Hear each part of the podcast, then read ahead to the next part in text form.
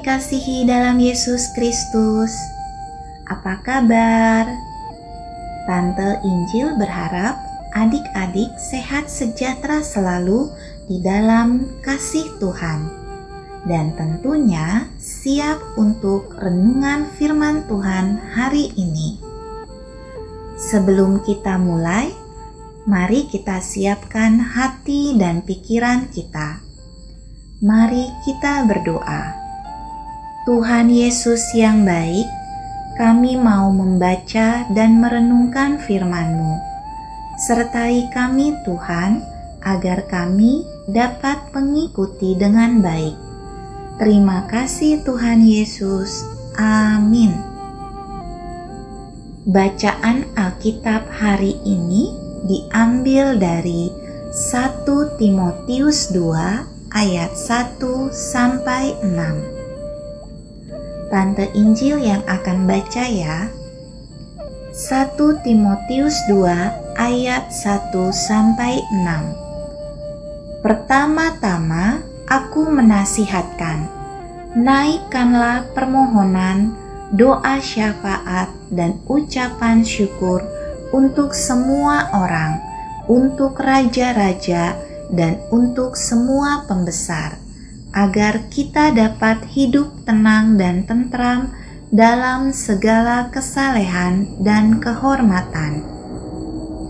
Itulah yang baik dan yang berkenan kepada Allah Juru Selamat kita, yang menghendaki supaya semua orang diselamatkan dan memperoleh pengetahuan akan kebenaran karena Allah itu Esa, dan Esa pula Dia yang menjadi pengantara antara Allah dan manusia, yaitu manusia Kristus Yesus yang telah menyerahkan dirinya sebagai tebusan bagi semua manusia.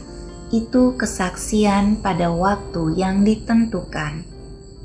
Demikian pembacaan firman Tuhan.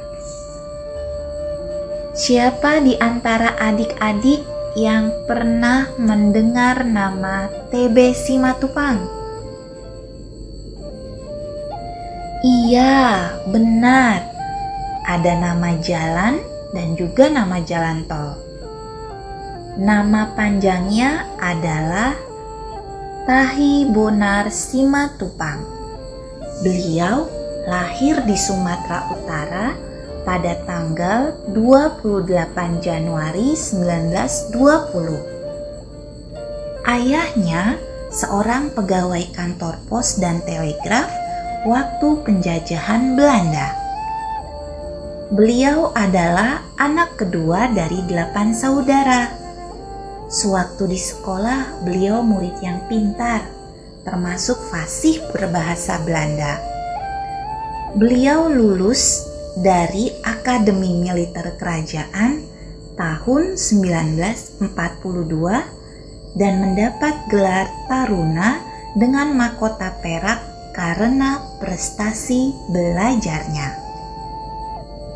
Setelah proklamasi kemerdekaan RI 17 Agustus 45, TB Simatupang bergabung dengan Tentara Keamanan Rakyat dan turut berperang gerilya bersama Jenderal Sudirman melawan pasukan Belanda yang ingin merebut kembali Indonesia.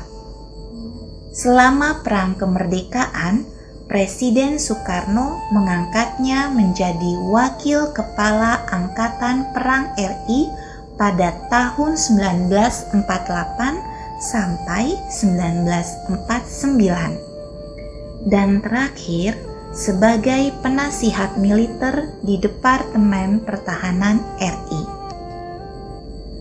Akhirnya, tahun 1959 dalam usia yang ke-39 tahun, beliau pensiun dengan pangkat terakhir Letnan Jenderal Beliau tidak berhenti menikmati masa pesiunnya dengan berleha-leha. Hidupnya diabdikan untuk Tuhan. beliau aktif pada pelayanan gereja dengan menyumbangkan pemikiran-pemikirannya tentang peranan gereja dalam masyarakat. Beliau pernah menjabat sebagai ketua PGI, ketua Dewan Gereja-Gereja Asia, bahkan ketua Dewan Gereja-Gereja sedunia.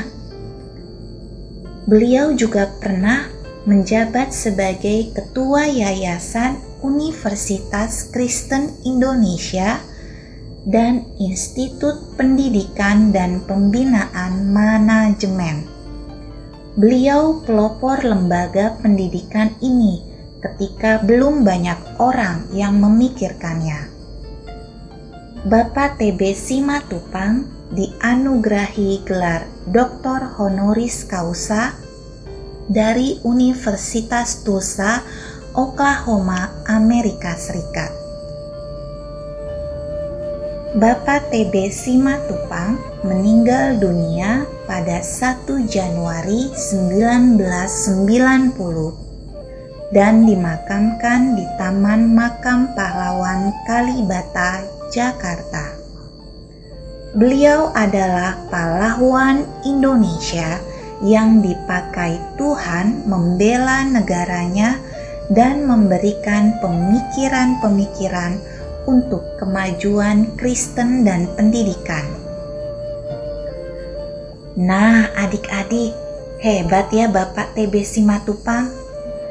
Kita harus bersyukur karena Tuhan telah memberikan pahlawan yang hebat untuk Indonesia. Mari kita katakan dengan sungguh-sungguh, "Aku bersyukur untuk pahlawan yang diberikan Tuhan untuk Indonesiaku." Mari kita ulangi sekali lagi dengan lebih sungguh-sungguh. Satu, dua, tiga. Aku bersyukur untuk pahlawan yang diberikan Tuhan untuk Indonesiaku. Mari kita tutup renungan hari ini dengan berdoa.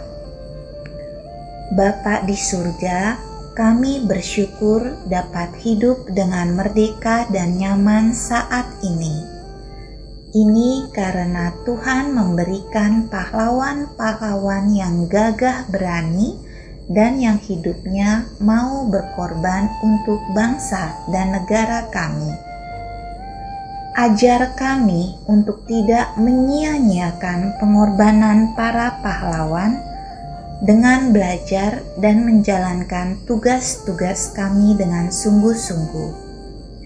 Terima kasih ya Tuhan dalam nama Tuhan Yesus.